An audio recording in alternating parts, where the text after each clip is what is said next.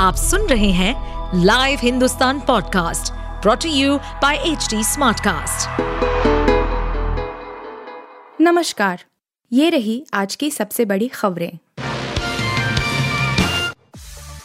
Indian Mujahideen और east India company नाम में भी था इंडिया।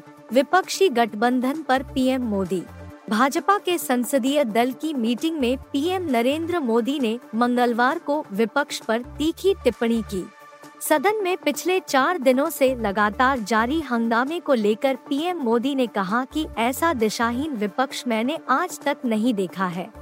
उन्होंने कहा कि ये लोग भ्रमित हैं और तय ही नहीं कर पाते कि क्या करना है।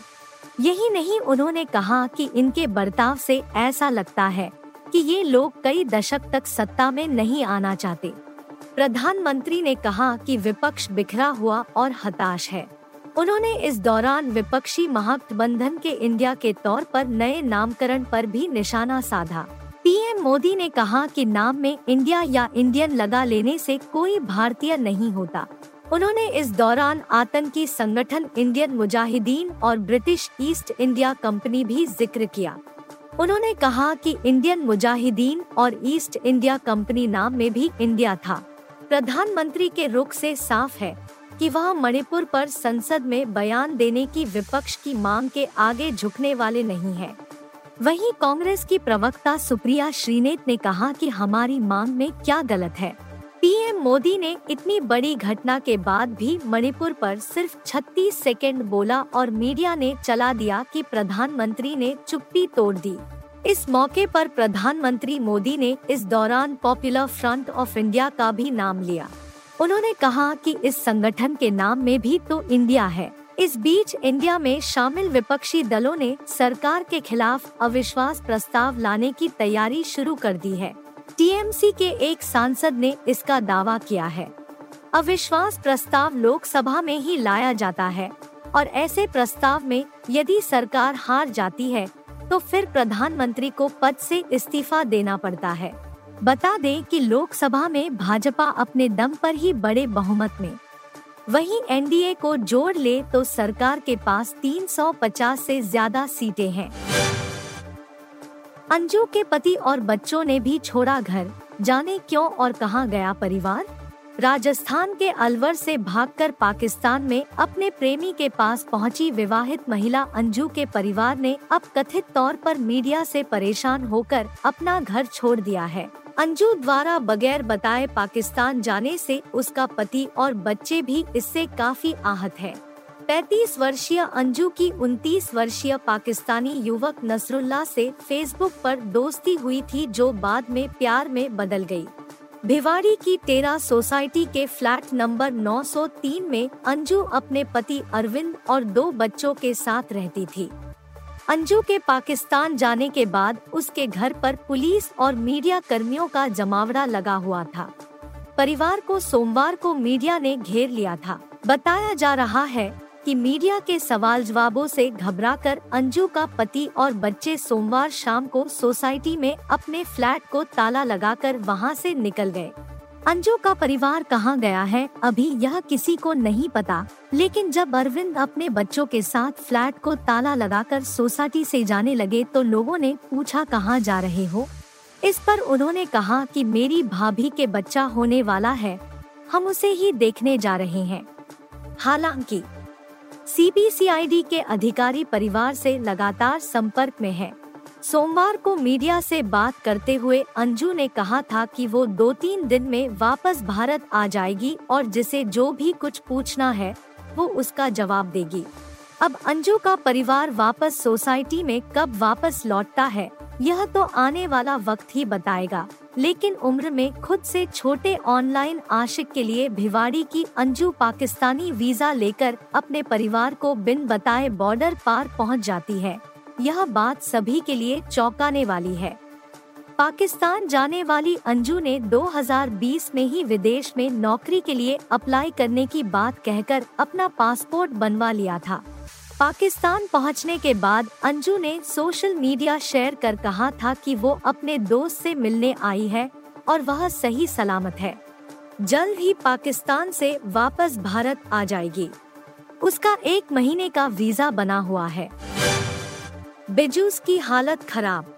पहले छंटनी अब ऑफ़िस कराया जा रहा है, खाली पीएफ भी जमा नहीं कर पा रही कंपनी। दुनिया की सबसे बड़ी एडटेक कंपनियों में से एक बिजूस की हालत खराब है। बड़े पैमाने पर की गई छंटनी के बाद भी कंपनी की मुसीबत कम होने का नाम नहीं ले रही है। रिपोर्ट्स के अनुसार बिजूस ने अपने कुछ कर्मचारियों को बेंगलुरु स्थित सबसे बड़े को ऑफ़िस खाली करने का आदेश दे दिया है। यह बात ऐसे समय में बाहर आई है, जब इस बात की चर्चा जोरों पर है कि कंपनी जून के महीने में बड़ी संख्या कर्मचारियों के पीएफ का भुगतान नहीं कर पाई है। बता दें, इससे पहले भी कंपनी कर्मचारियों के पीएफ का भुगतान करने से चूक गई थी। मनी कंट्रोल की रिपोर्ट के अनुसार बिजुस बेंगलुरु के कल्याणी टेक पार्क में स्थिति ऑफ़िस में काम कर रहे कर्मचारियों को कहा जा चुका है कि 23 जुलाई से या तो घर से काम करे या फिर अन्य सेंटर पर जाकर काम करे। कंपनी का यह ऑफ़िस पाँच दशमलव पाँच आठ लाख स्क्वायर फीट का था। रिपोर्ट्स के अनुसार कंपनी टेक पार्क में स्थित नौ मंजिला ऑफ़िस में से दो फ्लोर भी खाली कर दिया है। इस पूरे प्रकरण पर मनी कंट्रोल से बात करते हुए बिजुस के प्रवक्ता ने कहा है कि कंपनी के पास देश भर में मिलाकर 30 लाख स्क्वायर फीट का ऑफ़िस है। ऑफ़िस स्पेस और घटाने का फैसला बिज़नेस प्राथमिकताओं और वर्किंग पॉलिसीज़ के आधार पर लिया जाता है। मनी कंट्रोल की रिपोर्ट के मुताबिक जून के महीने में बिजुस ने सिर्फ़ 738 कर्मचारियों के पीएफ का ही भुगतान किया है, जबकि पिछले महीने कंपनी ने पच्चीस हज़ार कर्मचारियों को पीएफ का भुगतान किया था। पिछले महीने जब पीएफ भुगतान की देरी की खबर आई थी तब बिजुस ने 26 जून को 24,818 कर्मचारियों के पीएफ का भुगतान किया था। वहीं अप्रैल और मई के पीएफ का भुगतान नहीं किया गया है। वहीं जनवरी फरवरी मार्च में सिर्फ़ दस हज़ार से तेरह हज़ार कर्मचारियों के पीएफ का भुगतान किया गया था। कंपनी अपने खर्चों को नियंत्रित करना चाह रही है। इसी वजह से पहले छंटनी और अब ऑफ़िस खाली कराए जा रहे हैं। लेफ को ट्रैक करने वाली संस्था ले ऑफ़ एफ़ की रिपोर्ट के अनुसार बिजूस ने बीते नौ महीने में पाँच हज़ार कर्मचारियों की छंटनी की है। अब शहबाज भी नहीं लग रहे पाक सेना को शरीफ, भीख का कटोरा वाली बात से विवाद, आगे क्या होगा? आर्थिक तंगहाली झेल रहे पाकिस्तान पर नई आफत बरसने वाली है। पाकिस्तान में आम चुनाव होने वाले हैं। स्थानीय मीडिया रिपोर्ट है कि अब सेना और शहबाज शरीफ सरकार में ठन गई है। हाल ही में दिए एक बयान में सेना प्रमुख असीम मुनीर ने दुनिया के देशों से लोन लेने के बजाय आत्मनिर्भर बनने की अपील की है। उन्होंने दो टूक शब्दों में कहा है कि हमें अब भीख का कटोरा फेंक देना चाहिए। मुनीर का यह बयान ऐसे वक्त में आया है जब पीएम शरीफ ने कहा था कि पाकिस्तान अपने पुराने आका चीन से एक और ऋण लेने की तैयारी कर रहा है। हाल ही में चीन से पाकिस्तान को 600 मिलियन अमरीकी डॉलर का लोन मिला है। जियो न्यूज़ की रिपोर्ट के अनुसार, पाकिस्तान सेना प्रमुख सैयद असीम मुनीर ने विदेशी ऋण पर निर्भरता को खत्म करने के लिए देश को आत्मनिर्भर बनाने की वकालत की है। दरअसल, आर्थिक तंगी झेल रहा पाकिस्तान धड़ाधड़ विदेशी लोन लेकर कर्ज में डूबता जा रहा है। सोमवार को एक कृषि फार्म के उद्घाटन समारोह को संबोधित करते हुए पाकिस्तान के सेना प्रमुख ने कहा, पाकिस्तानी एक गौरवान्वित, उत्साही और प्रतिभाशाली राष्ट्र है। सभी पाकिस्तानियों को भिखारी का कटोरा फेंक देना चाहिए। पाक सेना प्रमुख असीम मुनीर का यह बयान ऐसे वक्त में आया है जब पाकिस्तान चीन से एक और ऋण मिलने की तैयारी कर रहा है। प्रधानमंत्री शहबाज शरीफ ने हाल ही में कहा था कि पाकिस्तान को आईएमएफ सौदे के आधार पर देश के विदेशी मुद्रा भंडार को बढ़ाने में मदद करने के लिए अपने पुराने सहयोगी चीन से अतिरिक्त 600 मिलियन अमरीकी डॉलर का ऋण प्राप्त हुआ है। जियो न्यूज़ के अनुसार, जुलाई में पाकिस्तान सरकार का कर्ज बढ़कर दो दशमलव चार चार बिलियन अमेरिकी डॉलर हो गया है, जिसमें चीन का दो दशमलव शून्य सात बिलियन अमेरिकी डॉलर का गैर गारंटी वाला कर्ज भी शामिल है।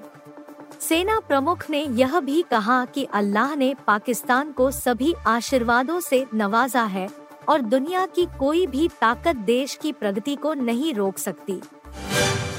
अब सीधे पाँच महीने बाद व्हाइट जर्सी नज़र आएगी टीम टीम, जानिए क्या है आगे का schedule team India world test championship test championship पहली सीरीज़ में जीत हासिल की है।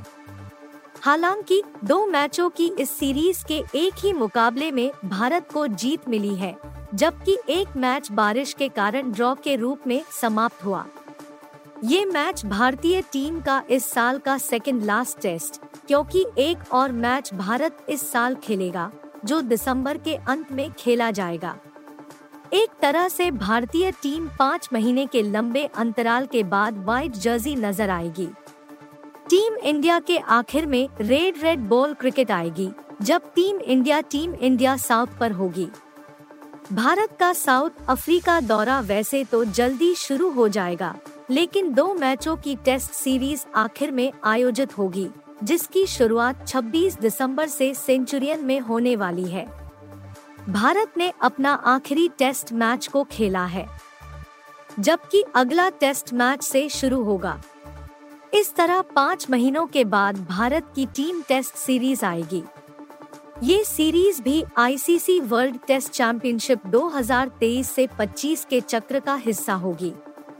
भारत और साउथ अफ्रीका के बीच दूसरा टेस्ट मैच से केपटाउन में खेला जाएगा।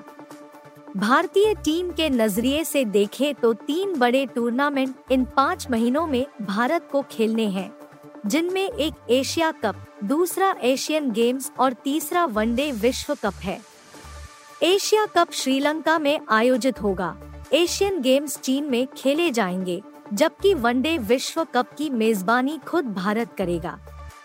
ऐसे में भारतीय टीम का पूरा फोकस वनडे और टी सीरीज़ पर होगा। आप सुन रहे थे हिंदुस्तान का डेली न्यूज़ रैप, जो एच टी कास्ट की एक बीटा संस्करण का हिस्सा है। आप हमें फेसबुक ट्विटर और इंस्टाग्राम पे एट एच टी या podcasts@hindustantimes.com पर ईमेल के द्वारा सुझाव दे सकते हैं। इस पॉडकास्ट पर अपडेटेड रहने के लिए हमें फॉलो करें एट एच डी हम सारे मेजर सोशल मीडिया प्लेटफॉर्म पर मौजूद हैं। और और ऐसे पॉडकास्ट सुनने के लिए log on to W W W dot H D Smartcast dot com